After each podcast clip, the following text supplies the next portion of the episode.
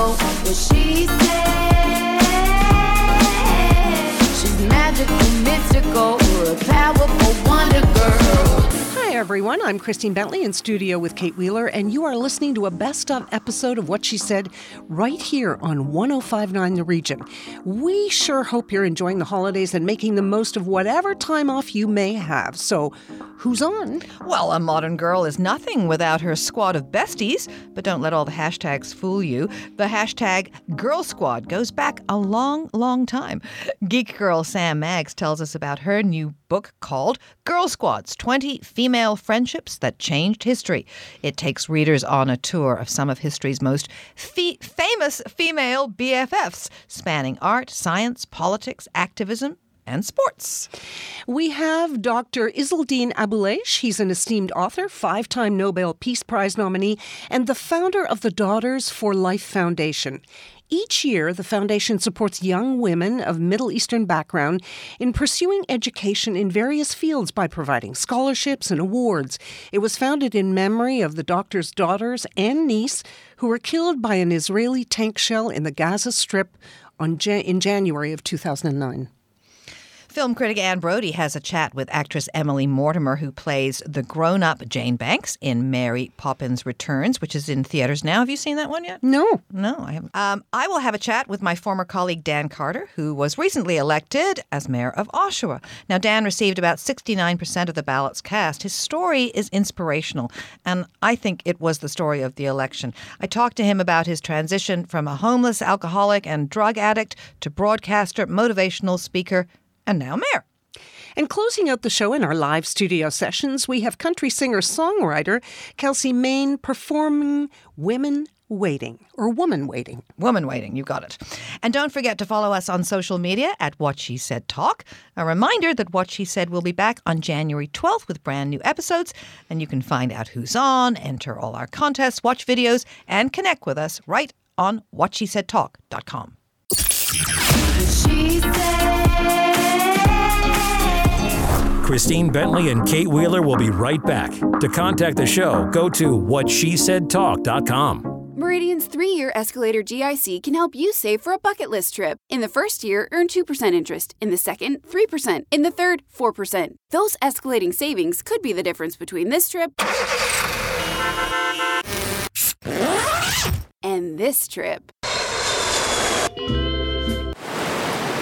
Visit a branch or meridiancu.ca today to get started. Meridian, saving for a better life while living your best life. That's wealth esteem. Terms and conditions apply. This is 1059 The Region.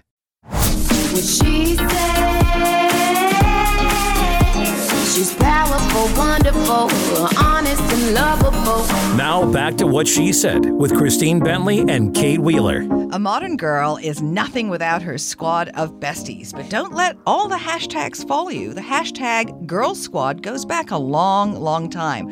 Joining us now is Geek Girl Sam Maggs, whose new book, Girl Squad's 20 Female Friendships That Changed History, will take you on a tour of some of history's most famous female BFFs. Welcome back, Sam, to what she said. Thank you. I'm so happy to be back talking to you guys. Well, this is such a, a cool topic because it's spanning art, science, politics, activism, sports. Yeah. The girl squads in this book show just how essential female friendship has been throughout history and throughout the world. So, what was what was the catalyst? What was the initial idea for this? Yeah, great question. I previously wrote a book called Wonder Women, Yeah. which was 25 women. That was the last time I was here. 25 women in the history of STEM, so science, technology, engineering, and math, who had been successful and that we'd never heard about. But I realized when I was writing that book that my favorite stories were not the ones that just focused on individual women, but the ones where a bunch of women helped each other out in mm-hmm. order to become successful. And I kind of started thinking, I, I think a lot in our society, women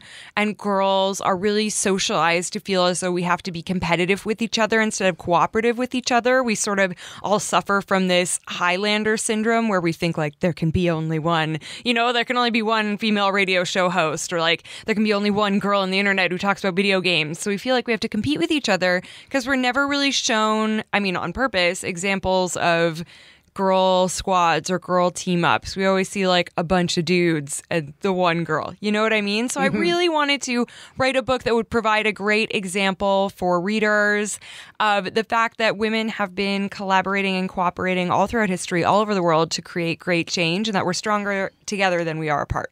And the fact of the matter is that it's our nature to want to cooperate. Totally. Yeah. I mean, Um, it's yeah. not really our nature to want to compete with one another. I don't think women. No, I think we're, it's a we're almost set up in a way. Yeah, I mean, I don't think anyone is catty by nature necessarily. You know what I mean? I, I think that we are, we all, like you say, humans want to be a tribe. We want to be together. We want to help each other. And when we lift each other up, everyone is better for it. So I really want to encourage that.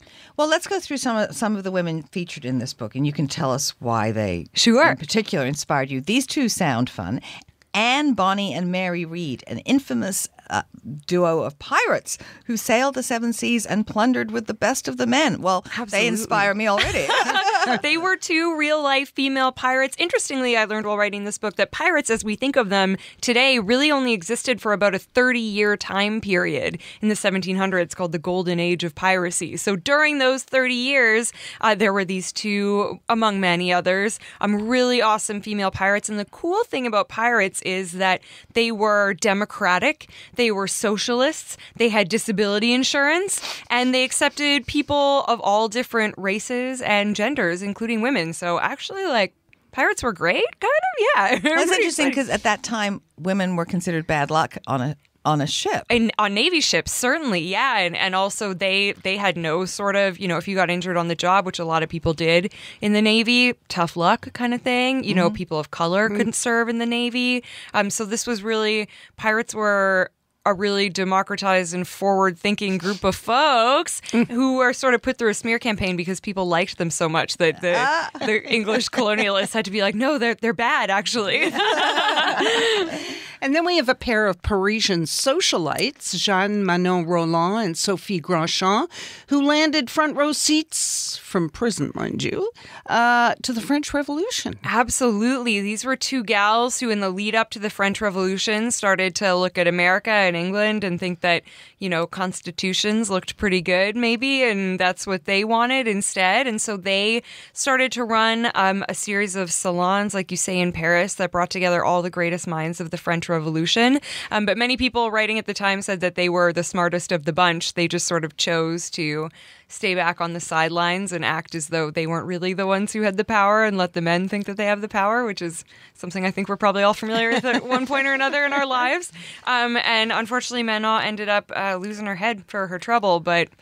Um, they were good friends right up until the end, so pretty inspiring stuff. That darn guillotine. I know, eh? Okay, the Zohra Orchestra. Now they're from Afghanistan, and they became the nation's first all-female musical group. They must have been defying all kinds of laws and danger there. Definitely. And actually, they exist right now. So, this is like a very modern thing. I think a lot of people know that Afghanistan, with the Taliban and everything, obviously has a very troubled past when it comes to um, women's rights and civil rights. But what I think a lot of people don't know is that the Taliban also banned music in Afghanistan and the playing of music. So, for these girls now, not only to be public figures um, with careers, but also careers as musicians, is sort of a crazy catalyst for danger that they put themselves in every morning when they wake up and grab their cases and walk to school and we're talking about 12 14 16 year old girls um, it's it's pretty impressive Well, you've talked about collaboration. Um, female friendship definitely is a thing. You talk about how many women pushed the boundaries, won victories, uh, and did so because of and not despite other women. yeah absolutely So they were made better by by having those besties. That's absolutely right. You know, I mean, look at you two. I think that's a great example of this. I think that women are we we want to support each other. We're, no one's going to make change for us, basically. So if we want to see big changes for ourselves in the world, we better stand up and and make them because otherwise, you know, what are we going to do? So, what was one of the coolest things you learned when doing the research or writing this book? one of my favorite stories in the book. I really love the Zohra Orchestra. I'm glad we talked about it, but I think another one of my favorite stories in the book is like we were talking about their sports squads in the book, mm-hmm. athlete squads. That was really new for me. I don't really know a lot about sports, so that was kind of outside of my comfort zone. But it was discovering how these different groups of athletes, like, not only were very impressive in their own fields, but also served to change in some ways the political climate of the countries that they're playing for. I really love the story of the 1964 Japanese Olympic women's volleyball team, um, which you might not think a volleyball team would have any significant political or cultural impact. But in 1964, post war Japan was trying to reassert itself on the world stage as a peaceful, technological, innovative power. And the pressure of that sort of like personal rebranding on behalf of the Japanese government fell squarely on the shoulders of this Olympic volleyball team in their gold medal match against the Soviets, with whom the Japanese also had a very um, difficult history. So it reads like a sports movie. Like it reads like Rudy to me. So I think it should be a movie. Yeah, it's great. So, uh, veering away from the book for a moment, what about your own personal life? Oh, yeah. Give us an example of a situation or something that you've done that you might not have done had it not been for a bestie. Oh, probably all like all the work that I've done essentially. The great thing I think about social media and the internet now is that we're able to find people with common interests and common jobs that maybe we might not have found in real life, quote unquote, otherwise, to form our own communities of, you know, nerds. Like, that's my thing. Like, I'm a big nerd. So I was able to find a community there of people who are making comics or making video games who are women who you may not have ever found in the real world, depending on the town you live in otherwise. So having the support of that great community that I found through the internet at pushing me to um, succeed and to do what I believe in is pretty cool. I feel pretty lucky. And is that what you hope people take away from reading the book? Definitely. I hope that anybody who reads Girl Squads realizes that women have always been working together to create change and that we're stronger together than we are apart. Absolutely. So, where can people get a copy of Girl Squads 20 Female Friendships That Changed History? You can pick up a book anywhere books are sold. You can buy it online. You can buy it in brick and mortar shops like Indigo. Um, there's also an audiobook that I narrated. So if you prefer audiobooks, you can pick Oh, that up from cool. Penguin Did Random you enjoy House. Doing that? Mm-hmm. It was really challenging. I loved it, but it was. Perhaps I was naive in thinking that it would be like easy to do. No, it was really hard, but I loved it. Yeah, Yeah. So and great. so, for all the nerds out there, they can find you on social media at Sam Maggs. That's me. S A M M A G G S. That that is pretty easy. Yeah. So you're everywhere. So what's coming up next? Uh, I'm I'm writing a video game DLC right now. So in November, if you've played the Spider-Man game from Insomniac, you can pick up a DLC for that that I worked on. Um, and keep your eye out for more. Oh, on December 18th, I have a, a book coming out with DK called Marvel: Fearless and Fantastic, which is an encyclopedia of all of Marvel's women superheroes. Wow. So, How many? uh, uh, there seem to be a lot. Did she bury There's the a lead lot. there? Or what? no, she's promoting her book. future book. Yeah, yeah, that's Oh, that next was book. That's one coming out just in time for Christmas. There's like right? more than 50 uh, Yeah, in the book. Say, because yeah, I think that's pretty. They've got a pretty good ratio. totally, absolutely. All right, Sam Maggs, thank you very much. Thanks.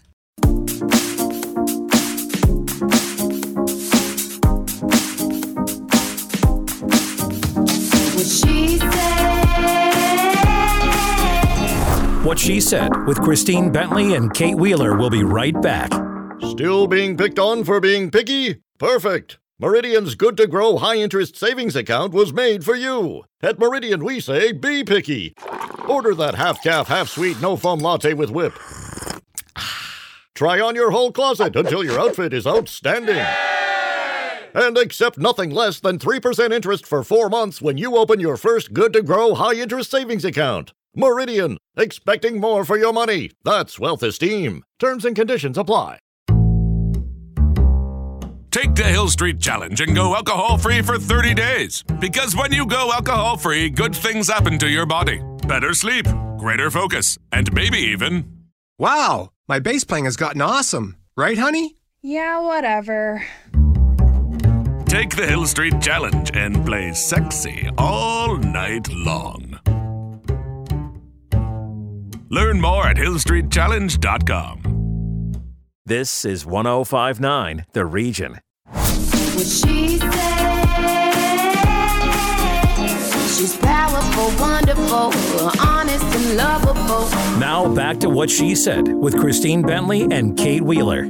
Joining us now is Dr. Izzeldin Abuelaish, an esteemed author, five time Nobel Peace Prize nominee, and perhaps most importantly, the founder of the Daughters for Life Foundation. Welcome to what she said. Thank you. It's my pleasure. Thank you so much. Now, each year you help support young women of Middle Eastern background to pursue their studies by providing them with scholarships and awards. For people who may not know, tell us why the foundation was established. The foundation was established in memory of my loved daughters, Bisan, Mayar, and Aya, who were killed in a tragic situation when an Israeli tank to shell my house, killing three daughters and wounding others. Thank God I succeeded to manage that situation as a medical doctor, the emergent situation of handling it. But later on, a friend of mine, he said to me, Izzeldin, the world forgets. So I asked myself, am I going to forget my loved ones? I will never forget them. And yesterday's event was to send a message to my friend that my daughters are alive and will be kept alive. I lost Bisan, Mayar, and Aya. But yesterday, among the scholars we have, we have scholars. Their names were Mayar, Aya, Yusra, oh. and others. So that's always, and I thought always to send a positive message to the world. In every bad thing, there is something positive. It's in our hands. Life is what we make it, always has been, always will be. This tragedy, I was determined to invest it for good, will be invested for good, and to think of others who are in need. Mm-hmm. And what can we do to give hand to others? Does it make you feel a little bit like you're just a tiny little bit a father to some of these women because you would have provided an education for your own daughters? They are And- my daughters. I see them, Bisan, Mayar, Aya, and everyone. It's not about the biology. It's about the humanity, and that's what is needed. We need to look around to ask and to get rid of everything called I. We want to speak about we. We, as people in this world, to see the human face of each of us. And as I said, to think of others. If I was in their position of these young women, and they are in need, they have the potential, but they are deprived of the resources. And that's why I am proud of what do we do and to keep my daughters alive because they are not dead. They are only far away from me. They are traveling. And these daughters around us, they are spreading that message of life, of hope, of resilience, of tolerance, of understanding, of knowledge. Because I am in debt in my life to my mother, my wife, and my daughters. And this world, I repeat it. And it's my message in this world. This world will never be a safe, secure, peaceful one without women's education and women's role. It's time to give women the means, the role, and the opportunity. I am sure they will make the world a better, a human, peaceful, and healthy one. And men, they need to be educated to understand that women are not a threat and they are not competing, they are complementing. And that's even the sense of purpose and the purpose of our existence when God created us from Adam and Eve to live together to complement and support. Doctor, when you see when you see the response, the outpouring of, of emotional and financial support from the Muslim community in Pittsburgh to the city's Jewish community at its time of grief, do you feel that your message is actually getting through the ever towering wall of hate we're seeing south of the border? Hatred for me is a contagious disease. destructive disease, and it's a public health issue. And it's the result of exposure. There are triggers for this hatred in this world where which is man-made. This hatred is man-made. And we need to find the root causes of it. And sometimes political use of fear mongering, incitement it creates misunderstanding among the people. So we, as people, we don't want to be trapped in this a trap of fear mongering, but the opposite. We want to expose the lies of what is going on in the world. But what was the reaction of this tragedy in Pittsburgh? The world to stand up because even yesterday I said it. We all bleed the same color, mm-hmm. and we all are equal. Mm-hmm. We are similar, and we need to stand up and to condemn any killing of any innocent human being, whether mm-hmm. in the media we see it or even in silence. How many people who are dying in silence every day, in particular women and the children? We must not accept it. We must condemn it and con- expose it and to take action to save lives because saving ones, you save the world. Killing one, you kill the world. There is no difference for me between a Muslim, Jewish, a Christian, Buddhist, anyone, a Canadian, Israeli, Palestinian. We are a human being and our life is equal and it's the most precious thing in the universe. The awards, they're given to students in Palestine, Israel, Lebanon, Jordan, Syria, Canada, the United States, the UK. Now, as you mentioned, this year's ceremony just wrapped up. And you chose um, your Luminary Awards winners, Christiane Amanpour, Vera Baboun, and Dr. Michael Dan as winners. Tell us a little bit about the work they do. We know Christiane Amanpour. Christian Amanpour, because the connection I have with the Christian, she covered the tragedy from mm-hmm. its early days when she came to visit my home and to advocate for exposure of the truth in a kind way because kindness and tolerance are not signs of weakness. With words, words are stronger than bullets. But we need the right words, the kind words, the strong ones in time mm-hmm. to spread it. So she spread, and all of the time she is advocating for the truth and exposure of the lies.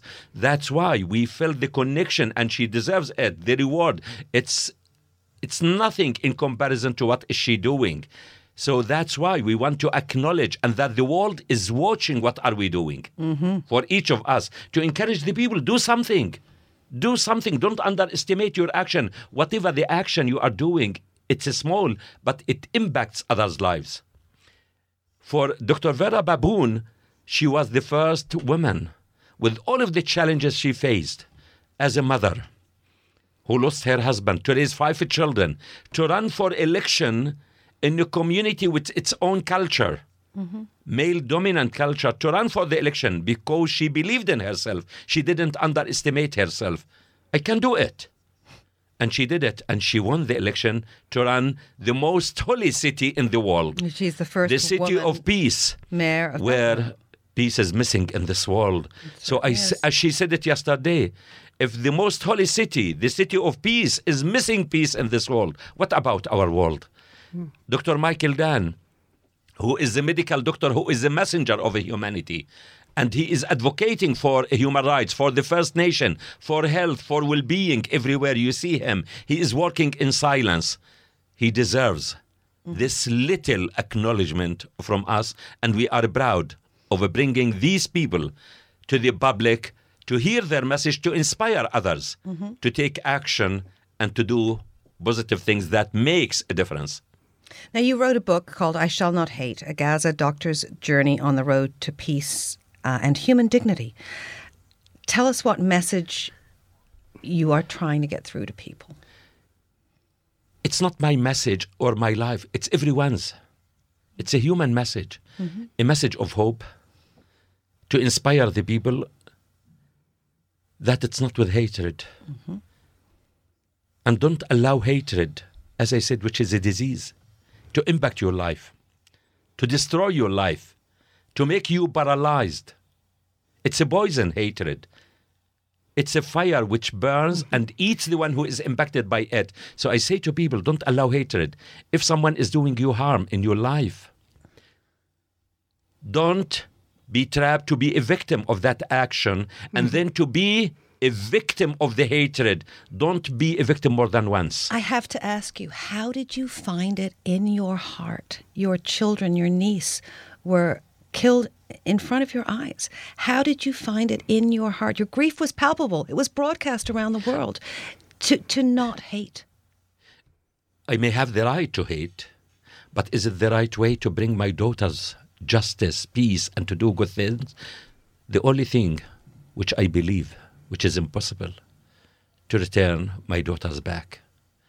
I can't bring them back, but they are not away from me. I see them, I talk to them. They are traveling only, and I want to carry their own message as young women the messages of young women and every woman in this world message of love of hope women who give life who nurture life they will never breed hate.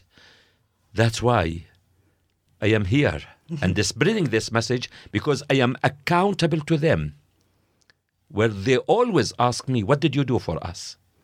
Say to them now i didn't forget you. I didn't give up. I will continue to spread your kind message of education, of tolerance, of resilience, and love, and will never hate. Why did you choose to become a Canadian citizen? I never thought of coming to Canada. I was supposed to come to Canada in 1998 to do a fellowship in maternal fetal medicine at Mount Sinai Hospital. It mm-hmm. took time. Then I said, it's not the end of the world. Maybe other places. So I went to UK. I did it. But God knows, and we don't know. Then the time came after the tragedy when my wife passed away before my daughters were killed. My wife passed away 16th of September 2008. Then my daughters were killed Jan 16th of January 2009, four months apart. I was working in Israel, where I am proud of what did I do. I can't keep my children alone. My mother, my wife was my main support. She was the backbone. The mother is the one who Mhm. supports. So I have to find a place where I can be with my children. I send my CV to some friends and I got two offers. One was from University of Toronto and one was from the University of Harvard. I am blessed and happy that I made many mistakes in my life as any human being, but I'm proud that I took the wisest decision of coming to Toronto, where it's my home now We're and so my hon- children's home. So honored to have you. Where can people learn more about the foundation? Uh, they can learn about the foundation from the website www.daughtersforlife.com. We urge the people to come. It's not the foundation, it's a family. Mhm. Daughters for Life family. We urge anyone to come to join Daughters for Life family, which spreads light, life, and hope in this world. Dr. Abuelaish, it has been an honor. Thank you very much for joining Thank you. us. My pleasure. Thank you so much.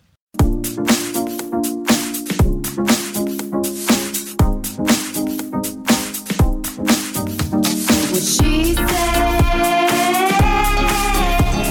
What She Said with Christine Bentley and Kate Wheeler will be right back. Meridian's three year escalator GIC can help you save for a bucket list trip. In the first year, earn 2% interest. In the second, 3%. In the third, 4%. Those escalating savings could be the difference between this trip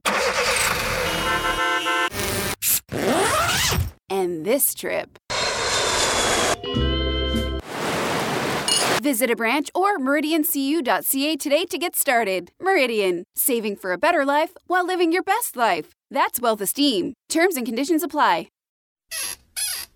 Take the Hill Street Challenge and go alcohol free for 30 days. Because when you go alcohol free, good things happen to your body. Better sleep, less tired, greater focus. There is one downside, however. Oops. Higher furniture costs. Take the Hill Street Challenge and see what you can bring. Learn more at hillstreetchallenge.com. Cheers to a better you. This is 1059 The Region. What she said. She's powerful, wonderful, honest and lovable. Now back to what she said with Christine Bentley and Kate Wheeler. Mary Poppins Returns hits theaters on Wednesday, and our film critic Anne Brodie sat down with actress Emily Mortimer, who plays the grown up Jane Banks in the film. And Anne is with us now. Did the movie give you all the feels? It did. Not only did I love the film, I love Emily Mortimer. She makes me want to cry somehow, and she is so much fun to talk to. All right, let's take a listen. Mary, Poppins, you came back. you seem hardly to have aged at all. Really? One never discusses a woman's age, Michael. Would have hoped I taught you better. Emily, what a delight this film is. I, I just, I'm amazed how drawn in and overwhelmed and nostalgic it made me and others that saw it when I saw it. Um, Thank Do you did you look at the original films in order to get any kind of uh, something from young Jane to make her what she is, what you make her? Yes, of course. The original film was something that I'd grown up watching and then watched again in preparation for this movie. I'd also watched it with my own children who are Oh. 8 and 15 and, and watched it ever since they were little. Um, so, yeah, I, but I, I, I ended up, I think, focusing more on the parents in the original movie than the kids because it's hard to sort of copy mannerisms of a child and try to imagine how they would have changed into a an adult. I mean, I couldn't really get my head around how to do that. And anyway, we all turn into our mothers event, eventually. that the truth? So I um I focused my kind of efforts in in the research more on thinking about how would uh, the grown-up child of these slightly eccentric, kind of absent parents uh, um, grow up to be, you know, and uh, and Glynis Johns plays the mother so brilliantly in the first movie, and she's such an eccentric character. So it was fun imagining imagining what it would be like to be her child. And she'd raise a feminist, a future feminist, and social activist, which I really enjoyed. That was a great, uh, a great part of her. Yeah. Um, the role's quite physical for you. You you ride. I'm assuming you actually rode that wonky bike. Yes, Looked and Lin Manuel. Miranda is a genius at many things, but bicycle riding, he's not. he's not going to win a Kennedy Award for his bicycle riding. Let me tell you. Yeah, it was pretty. It was pretty shaky. And being up in the air, flying and floating, and doing all kinds of uh, wonderful, crazy things. And I'm just wondering, on a scale of one to ten, how much fun was it making this film? Oh, it was the most fun. It was the ten, definitely. I mean, an eleven. I. I I've spent a lot of time on film sets, sort of wishing my time away and, and wishing I was back home and missing my kids. And and on this occasion, of course, I miss my kids always. But I did manage to actually f- notice that this was a once in a lifetime thing that I, I was just so lucky to be there and I managed to kind of savor every moment. It was hard, and I mean, it would have been impossible not to really because, you know, surrounded by these brilliant performers that Rob Marshall had assembled and just, and the way that he, he is like Mary Poppins, Rob. He, he is a magical person and he makes everything magical. And so just walking onto the set every day felt joyful. And he would play music from the original movie and you know, he just knows how to put on a show for you as actors as you're doing the work as well as for the audience that gets to see the final final thing. And I can't imagine what you felt like working with Dick Van Dyke and Angela Lansbury, who replaced uh, Julie Andrews in this. But both of them are iconic characters who had great careers in the 60s in musicals. What Yeah, oh yes, I mean, uh, and and somehow connected the movie, you know, through Dick Van Dyke to the original movie, but also through Angela, uh, you know, and Dick to the to the kind of history of movies and of Disney movies and of cinema. You know, you feel that there's this film as a somehow is part of the the the great sort of tradition of, of, of movie making and it's like a really old fashioned movie experience. And i think part of the reason i'm so happy to be a part of it is is that millions and millions of people are going to go and see this film in a cinema and that it should be seen in a cinema. It's a huge show and it needs to be experienced in a, on a big screen with you know no lights and just um, lots of people and that's how it needs to be experienced and that's it's so exciting to me that people are going to go to the cinema to see it And to see this rich, humanistic, low tech film. Yes. I know there's no CGI hardly. You know everything happens in camera, including the flying, which was terrifying, but but also the you know the the the parrot's umbrella when it's animatronics. You know he he did everything old school, and I think it really adds something to the to the film. Yeah, it felt so good. It was a great film, and you're terrific. I love Jane the way she Thank turned you. out. Thank you so much. Thank Thank, you. you. This is 1059 The Region.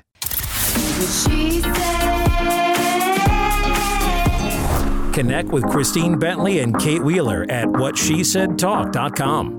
When I first met our next guest, he was the oldest intern I'd ever seen, hanging around the late night newsroom at CFTO with a thirst to become a broadcaster. Zip forward a couple of decades, and I was hired to help launch Channel 12 News, then on CHEX in Oshawa. It's now Global Durham. The boss there, that intern. Dan Carter, who is now Oshawa's mayor elect. Dan, congratulations. so happy for you. Thank you very much, Kate. I love the way you set it up. The oldest intern, and you're absolutely correct. Uh, I, I was the oldest intern at, at CTV and CFTO. But I want you to tell everyone what Ken Shaw said when you told him your dream of becoming a broadcaster. It was quite funny because if you know Ken, you know he has a great uh, sense of humor, and he he kind of knew my my backstory. So um, I had a I had a, a, a dyslexia. I have a learning disability, and and uh, so I wasn't a great reader at the time. And so he said to me, "So let me just get this straight." He said, uh, "So you're in your 30s?" And I said, "Yes." He says, "You know, you usually start in this industry a little bit younger." I said, "No, I understand that." And he said, "And you're losing your hair."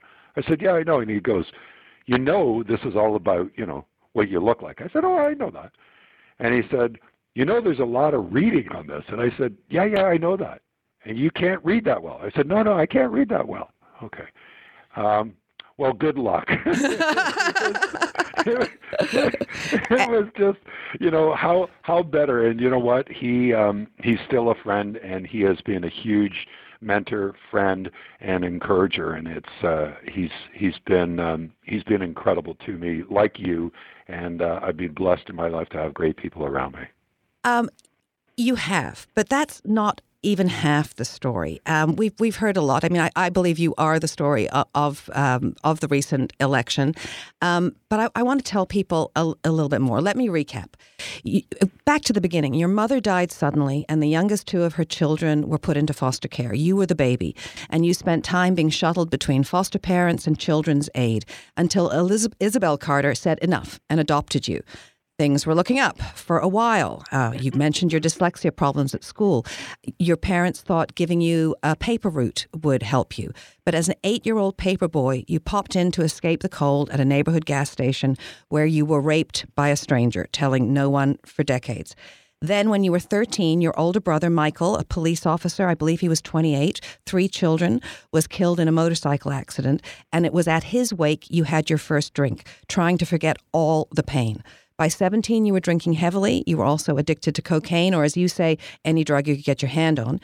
You lived in the park at Bathurst and St. Clair in Toronto for a while and worked the car wash there. If anyone, Dan, can empathize with people struggling with demons, it's you. Would you say empathy is your greatest gift? Believe it or not, Kate, um, it's taken me a long time to be able to come to terms with all those events that have happened in my life, and I had to make a decision either way. I had to uh, make the decision that uh, my creator and, and in my belief, my God, either is somebody that is dark and vengeful or he's loving and caring. And if I drew the conclusion that um, he was loving and caring, that that means that the events that I went through in my life, I was put through those events in my life because of the reason that I was to prepare uh, to serve differently.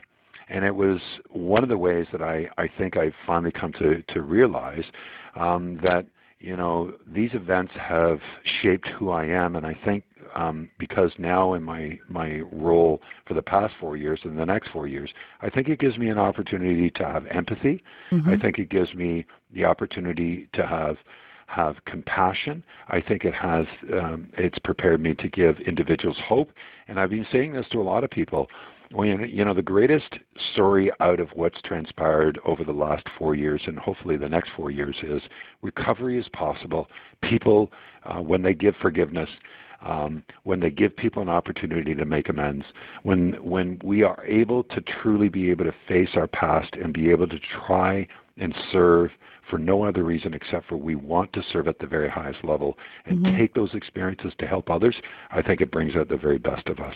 Well, I know the date everything changed for you because uh, June 16th, 1991 happened to be my 30th birthday, so it's kind of burned into my brain. But that was the day your sister Maureen finally got through to you. What did she say? She just she said to me, "You've got a choice here," and she slapped me so hard. I always tell the story. She hit me uh, on the side of the head, and I, I my ears still ring from it. And she said, "You've got two choices here. You either sober up or you die, but you do one of them well." And it was the first time I'd ever seen this wonderful, caring, loving um, sister finally just hit the breaking point where she just had enough. She said, "You know what? We've all had a hard life. We all lost Michael. Um, you know, we've all gone through our own hardships in our lives. Um, you don't have the right."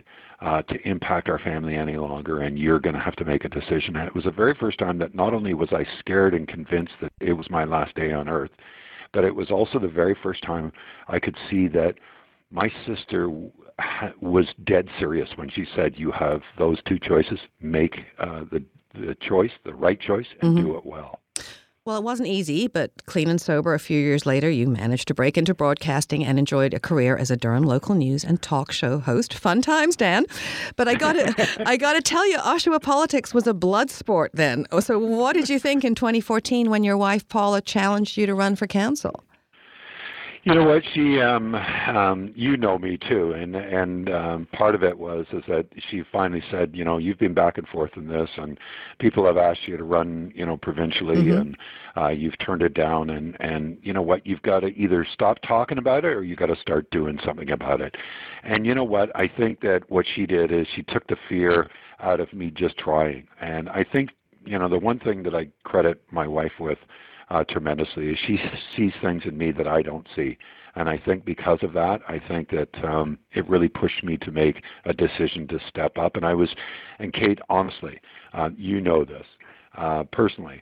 The first election, I was absolutely floored um, that that people elected me and the amount of votes that we got, and I was just absolutely taken back. And I was so humbled when I came into the campaign office uh, four years ago, and they told me that I had the third highest votes, uh, first time guy running.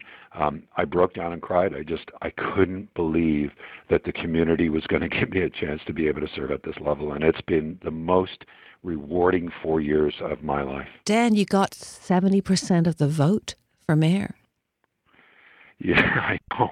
I know. It's it's crazy. But you know, again as you know, I think um I think people see that I'm authentic. People see that I'm a broken individual. People see that um, that they can really relate to my own journey, but they honestly believe, and I honestly believe, um, that I was prepared for this moment to serve in this role Mhm. because of the challenges and the hardships that we've had in our community. And I just think that the community has placed a great deal of confidence in me, but it also is charging me with the duty to be the best mayor that possibly can be uh, for our city. And that that that's a that's a heaviness that I clearly understand that's being charged to me. So, what are the key issues for Oshawa? We we know uh, poverty and homelessness are, are, are big concerns. Um, more recovery clinics and shelters have been promised by by some candidates as a response to the opioid crisis. But but what do you see as the key issues? Well, Kate, like every community across Canada, I mean, Canadians are facing harder and harder times to make ends meet, and the affordability factor of communities, uh, health, vi- uh, health, safe, vibrant, affordable communities is what all of us should be striving for. But I've said to everybody, um, for a long period of time, Oshawa's finances were struggling um, for some past decisions, and we don't Mhm. blame anybody for that. We take responsibility, and what we do is we try and address them. And I've been committed as the chair of finance over the last two years. I took over for the late Nancy Diamond that passed away Mhm. very suddenly, and I was her vice chair before that. Uh, but the principles of truly being able to pay our debt down, build our reserves, continue to invest in our city, and make sure that our impact on every household is minimum as possible. I understand that you know it's not just our 1.8% tax increase uh, that we may send somebody.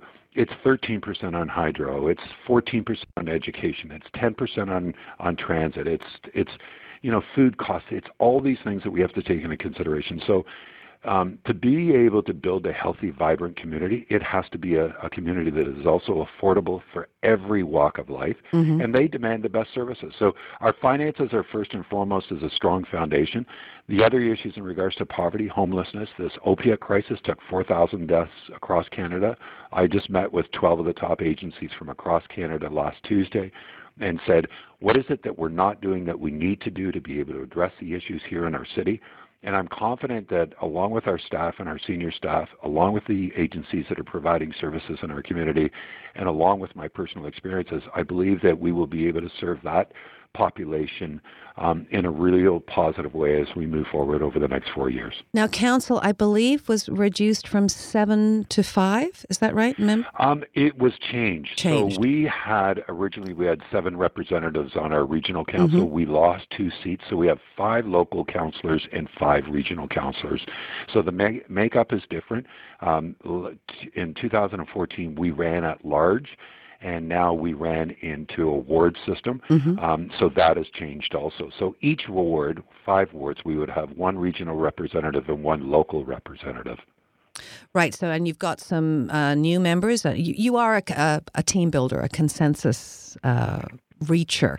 How how are you looking forward to working with your new team?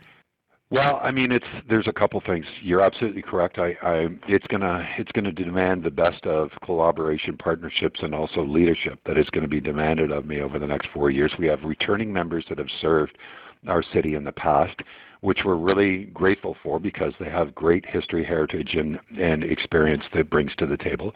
We have new members that have never served before, and we have um, kind of midterm kind of uh, individuals that have served but not for long periods of time. So the makeup is going to be really, really interesting. Mhm. Making sure that um, we're able to tap into their skills, their abilities, and their giftings. Make sure that they're in the right position so that they can succeed and serve the public at the very highest level is going to be really, really important over the next uh, 45 days of putting people in the right seats on the bus.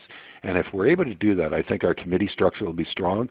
I think our, our strategic plan will be able to move forward. And I think uh, the members that have been elected will see that the work that they're engaged in is truly going towards their giftings and their talents, and they'll be able to serve at the very highest level. Now, you also launched the Day of Hope and Leadership. That's a fabulous event. What happens to that? Can you can you be mayor and, and run the ins- the inspirational event too? Well, um, we uh, we've had to make some changes there because uh, my role and responsibility will change dramatically. But Kate, I'm really pl- pleased to be able to say over 10 years we raised over a million dollars for our Hope Center of Learning in the south end of Oshawa, and I'm really proud of that. We ran it for 10 years. We um, helped develop and shape uh, leaders from all across Canada, and we have now um, we've got a new approach with uh, Day of Hope and Leadership, and we call it 2.0 and it's a smaller kind of approach to it, but it's our organization with the same philosophies and the same ideas, but on a smaller kind of way. We used to have uh, 350 people join us on the Day of Hope and Leadership that paid almost $300 a seat. We now do what our breakfast and lunch program, um, where we uh, take about 90 minutes of people's time, feed them, have a keynote speaker on a theme based, try and empower, encourage, and equip leaders. And that's our new approach. We're going to be doing that four times a year, and we hope to raise Um, the the the necessary funds to be able to keep our our center moving forward because it costs about hundred thousand dollars a year. Wow. Now, Dan, when I was working in Oshawa, I was sometimes overwhelmed by the number of people asking me daily for a handout. I wanted to help. Every single day I saw you slipping people a fiver, but sometimes I didn't have the cash. Sometimes I prejudged them. You taught me a very valuable lesson about what to do. Do you remember what you said? Um, you'll have to you'll have to refresh my memory. Well, it was how to about how to how to approach people. If you didn't have the if you didn't have the time, if you didn't have the money, you always had a smile and to talk to people. The the biggest thing I learned, Kate, when I was on the streets, um, um, was you become invisible. Um, you really believe that nobody cares about you, that the life you've got now is the life you will always have, um, that you are truly walking in a place of of uh, invisibility. and what I found was when you look people in the eye and you smile, and even if you if you can't help them financially, um, you you tell them have a nice day, and and some of them say thank you very much and move on. Some swear at you, and you just got to take that for for what it is because you understand that they're struggling day to day to try and make ends meet. Um, and then, um, but you know, it's not it's not the act of giving, it's what happens to our heart when we do it. And I think what happens is it brings the best out of us. And that's the challenge that I've been putting forward to our whole community. You know, this is a time that has got different challenges in our community, and what it is demanding of us right now is not only the best out of its elected officials, it's demanding the best out of 170,000 people that live in our community. That means we have to find empathy. That means that we have to serve. That means that we have to work with our faith communities. That means that we have to find ways of better understanding the struggles that individuals that either have a mental health or an addiction issue or displaced or face poverty. This demands all of us um, to be part of the solution. Mm-hmm. And I think uh, when leadership believes in it, when leadership uh, demonstrates it, I think great things happen in the community. Well, Dan, thank you for teaching me a simple life lesson, one I've passed on to my children. And from the bottom of my heart, congratulations on a much deserved win because I don't think anyone could love Oshawa more than you. Thank you very much, Kate. And I have to say this that I had the opportunity to work with you, and I learned a great deal from you. And I got to be absolutely honest with you. I enjoyed our time together, and I'm just very, very happy for your success in your show. You guys have done an amazing job, and it's a great show. And uh, you've surrounded yourself with great people. So it's always a pleasure. Have a glorious, glorious uh, uh, day. Hey, Dan. Have a great day. Thank you. Bye. Bye.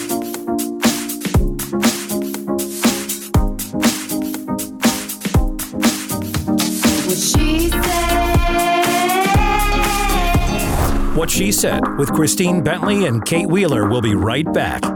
Still being picked on for being picky? Perfect. Meridian's good to grow high interest savings account was made for you. At Meridian, we say be picky.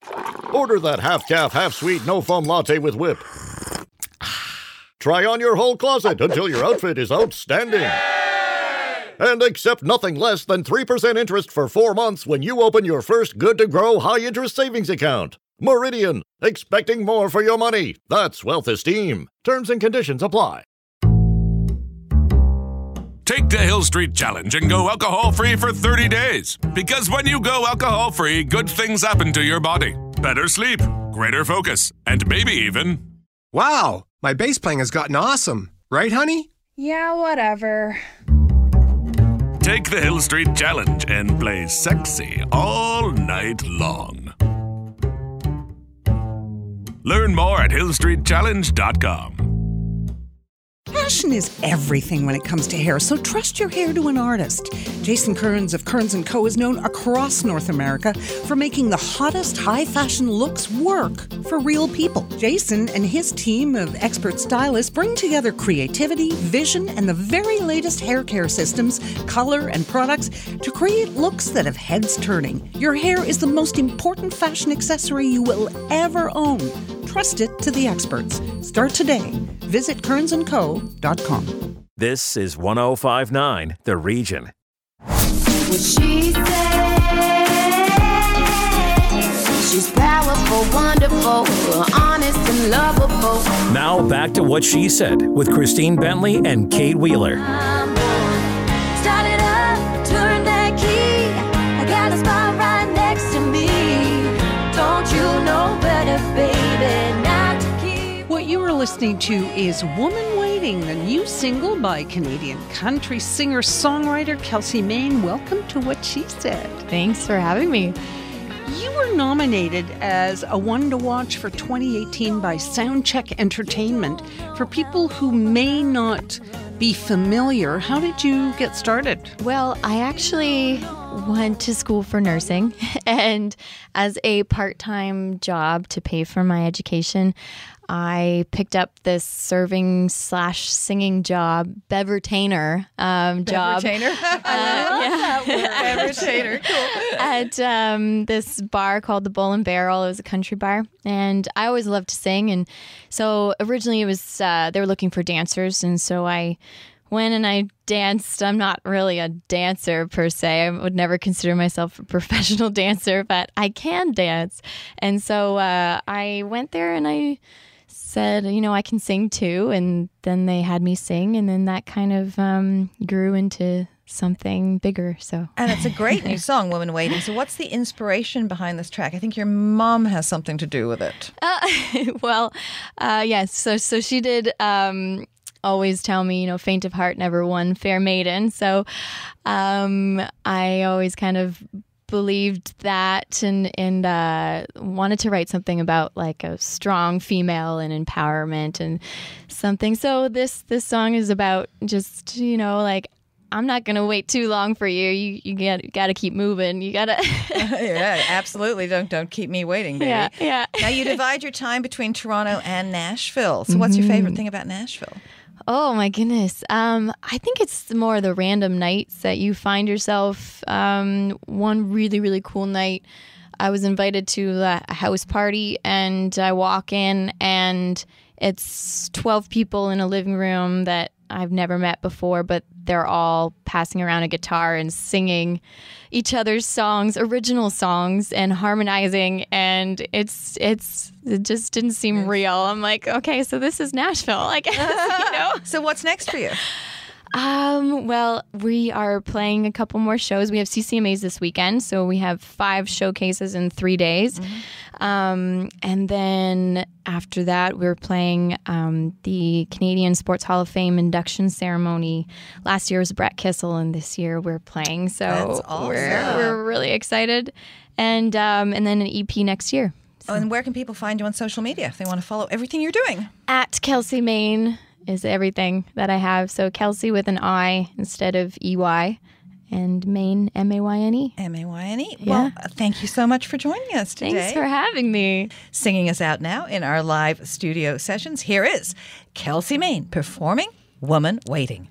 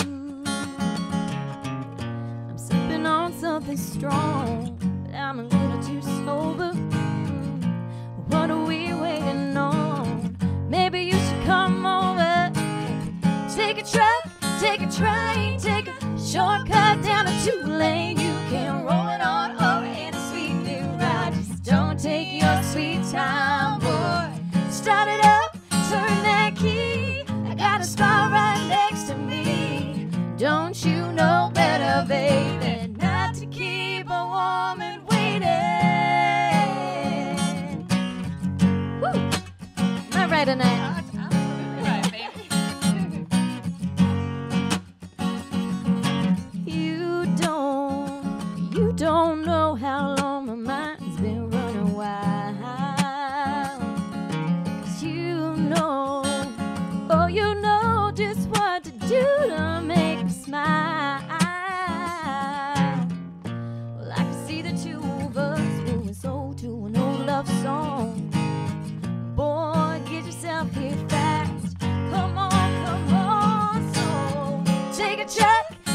train, take a shortcut down a two lane. You can roll it on over in a sweet new ride. Don't take your sweet time, boy. Start it up, turn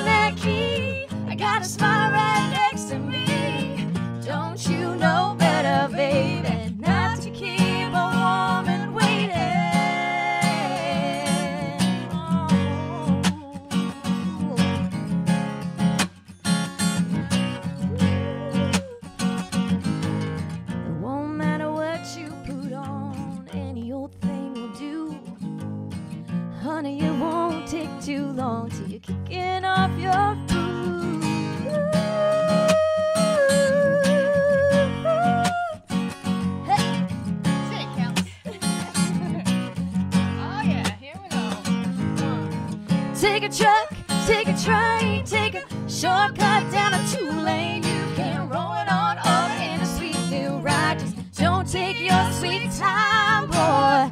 Start it up, turn that key. I got a smile right